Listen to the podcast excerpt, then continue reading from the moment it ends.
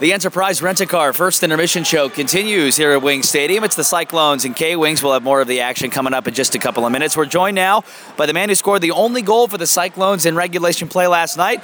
We speak, of course, of number 10, Josh Birkholz, who joins us now. First of all, congratulations. And I know having seen you this morning just briefly uh, the day after, it seemed like the monkey off the proverbial back. Isn't that right? Yeah, exactly. Uh, I think that's exactly what I told you this morning. But yeah, exactly. I mean, it feels uh, feels great to get that first one out of the way. You know, you feel like you're fighting the puck until you finally do. But um, once it's off now, it's just time to start piling them on and just build off the confidence and you know just keep going. For a team that had averaged the most goals per game on average for the season coming into last night, was it a nice building block to be able to say to yourselves, we can win a close game, we can win a game that's two one or three two? Yeah, you know, I think that's something that we've been stressing uh, a lot lately is playing complete 60 minutes and you know trying to eliminate as you know the hiccups you can call them and um, just play a complete 60 minutes. And I think last night, you know, we, we still had a couple things that we can clean up, but um, overall, I think it was one of the better games that we've played all year. This is the Kalamazoo club as you're playing tonight that almost always finds a way to stay in hockey games. Tell me about how it is like for you as a player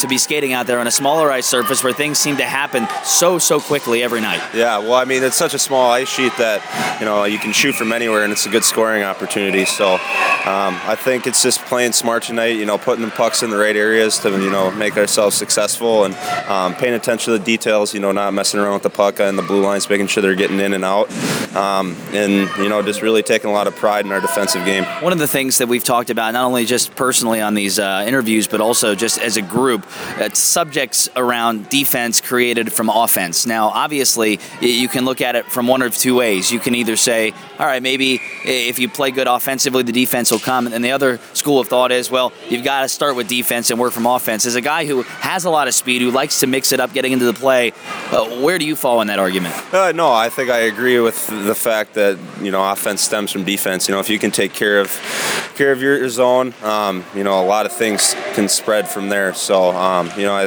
like I said earlier, I think attention to uh, the details in our defensive game is really going to be able to allow us to do what we want offensively. Well, congratulations on getting your first goal last night. Best of luck the rest of the evening. Thank you very much. That's Cyclones forward Josh Birkholz. We'll take a quick timeout, come back with scores of all the other games going on around the world of hockey tonight as we continue from Wing Stadium after this on the Cyclones Radio Network.